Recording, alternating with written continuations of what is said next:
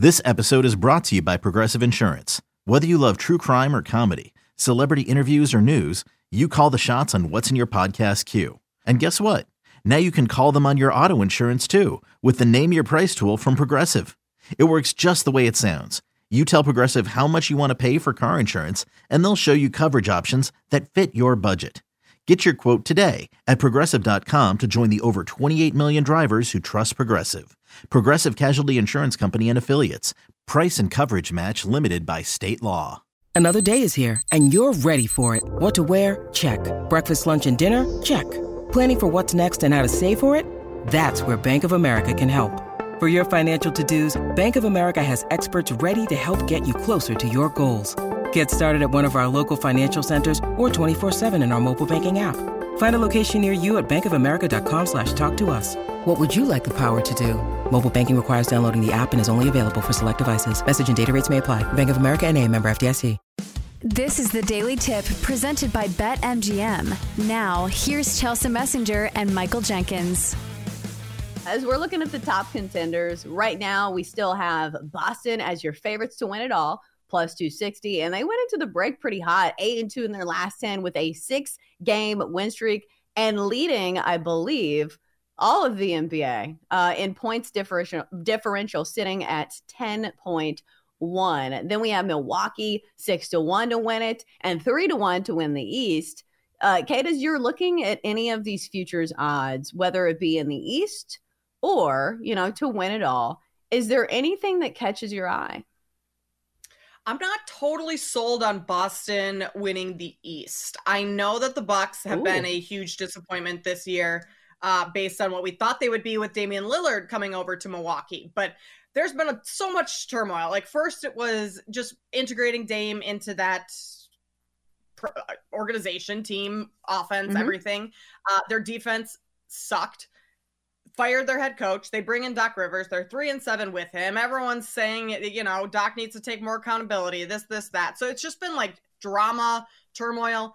I think at this point in the season, the Bucks have to be able to turn things around at some point. Like they're too good. They have too much depth. Their defense, I think, is going to start give getting a little bit better. It's uh, gotten better since Doc Rivers took over, moving from the bottom half in the league to you know a little bit above um, league average. So I think if Milwaukee can figure out the defense, they're the only other team that I could see coming out of the East. Because with Boston, too, they shoot so many threes that you have so much um, variability there uh if mm-hmm. they stop knocking down threes one game like in a seven game series teams can can kind of take advantage of that because boston isn't great at pivoting to other areas of their offense when the threes aren't falling so that's a little bit of my concern with the celtics but i think the bucks I think we're gonna see them turn things up just a notch um over these next couple months heading into the postseason yeah, and if we're talking about the East, we have to at least mention the Cleveland Cavs. Uh, probably the hottest team in the East going into the break, nine and one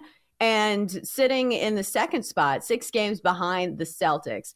I do like the Cavs, but what worries me is their offense. It's not that the offense is bad.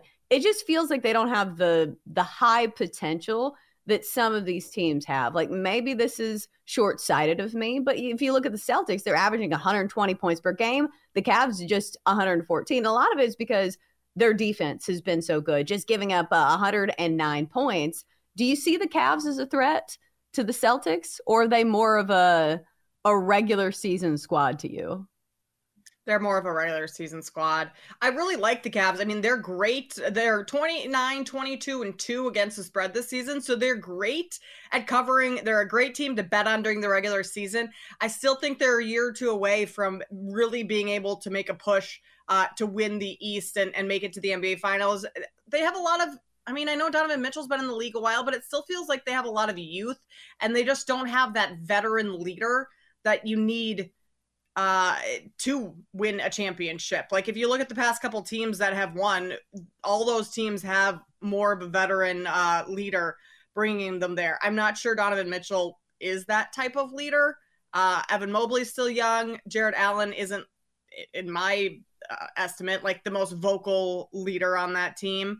Um, Darius Garland? I don't think so. So they have a lot of great pieces. Their defense is unbelievable. Like if they can hang their hat on that the rest of the season and into the postseason, like maybe they can make it to the conference finals. I just don't see them getting past a team like uh, Boston or Milwaukee when it all comes down to it. Yeah, and we had Gary Washburn on the show, who is, I believe, either the beat writer or just the national NBA reporter for the Boston Globe. And he was telling us that the team that presents the biggest challenge in the East to the Celtics is the Miami Heat. And if you want to believe him, the Heat are 18 to 1 to win the Eastern Conference because right now, oh, they've been, you know, saddlebagging as, you know, they did last year. And they're not looking like a team to beat because right now they're sitting in the seventh spot, just sitting at 30 and 25. But we know all the Heat have to do is get in and they will certainly cause some worry uh, against whoever they are facing in the East. Let's switch gears uh, to the MVP conversation. Uh, Nikola Jokic, your favorite at minus 130. And uh, behind him, we have SGA, Shai Gilgeous, Gilgeous Alexander at plus 210, Luka at 9 to 1, Giannis 9 to 1 as well, and Jayson Tatum 25 to 1. So the question is has Nikola Jokic locked this award up, or is there value in any other player? When you need mealtime inspiration, it's worth shopping Kroger, where you'll find over 30,000 mouthwatering choices that excite your inner foodie. And no matter what tasty choice you make, you'll enjoy our everyday low prices, plus extra ways to save, like digital coupons worth over $600 each week. You can also save up to $1 off per gallon at the pump with fuel points. More savings and more inspiring flavors make shopping Kroger worth it every time. Kroger, fresh for everyone. Fuel restrictions apply.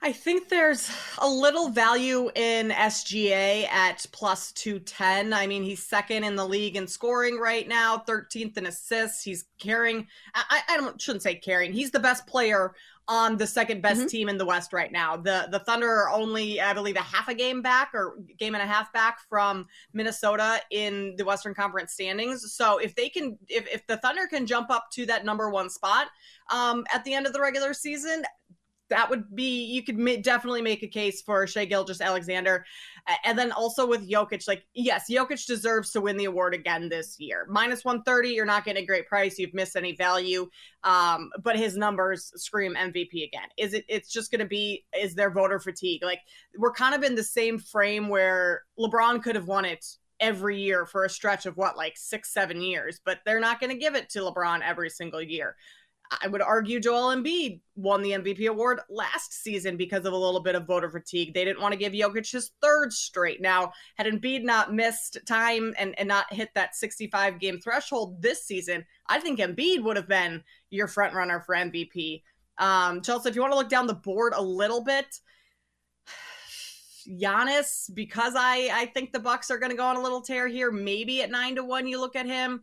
I love Jalen Brunson. I think we're maybe a year away from him being at the top of the board for MVP, but uh, 80 to 1 if the Knicks are able to kind of turn things up. I know health is is a big issue there with Julius Randle and OG Anunoby being out, but um, I think maybe you look at him um, and then Matt uh, put in the chat Donovan Mitchell if he gets the Cavs at one seed. I think that's also not a terrible look for a, a long shot.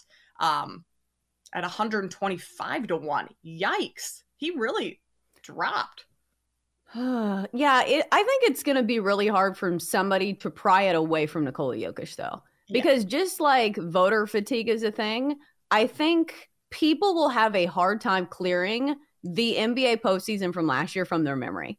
Do you get what I'm saying? Like the NBA yes. MVP is a regular season award but seeing the clinic that Nikola Jokic put on in the NBA Finals and the entire stretch last season, and the fact that he wasn't given the MVP last year, they're like, no, we got to give it to Joel Embiid at least one year. Um, it makes me feel like this is the year for Nikola Jokic to reclaim the throne again. I do think SGA stands a chance. It just at this point, it feels like most of the value is kind of gone. Like, because value is always a relative term, mm-hmm. right?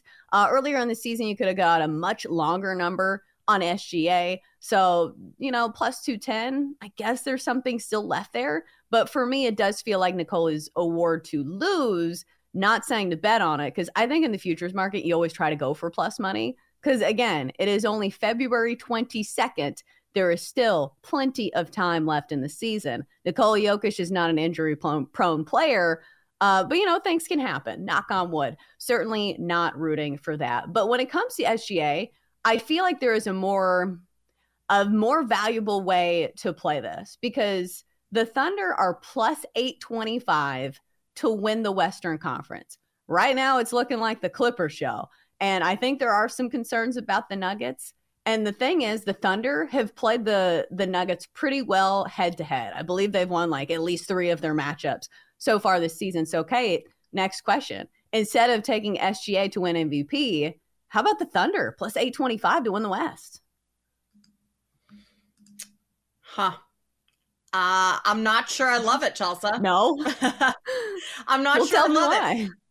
I I just think a seven game series between the Nuggets and the Thunder, I would trust the Nuggets a lot more having that experience, championship experience, winning the finals last year. Like, this is still a Thunder team that they've been so fun this year and so good this year, but they were cellar dwellers for what the last 10 years in the NBA. So, in their first season back to, eh, to relevance, are they going to be able to handle that type of playoff atmosphere, that type of high pressure situation with a lot of the young players. Like, uh, like this is Chet Holmgren's first season in the NBA. Mm-hmm. I mean, he, this is his second year. He his first season he was out all year to injury, so his first year playing. You still have a lot of young players um, that I, you just I, I think you just need a little bit more uh what's the word veteranship is that a word am i just making that up you need more veteran players experience um, experience would be the word, Chelsa. Yes, thank you for that. Yeah. Um,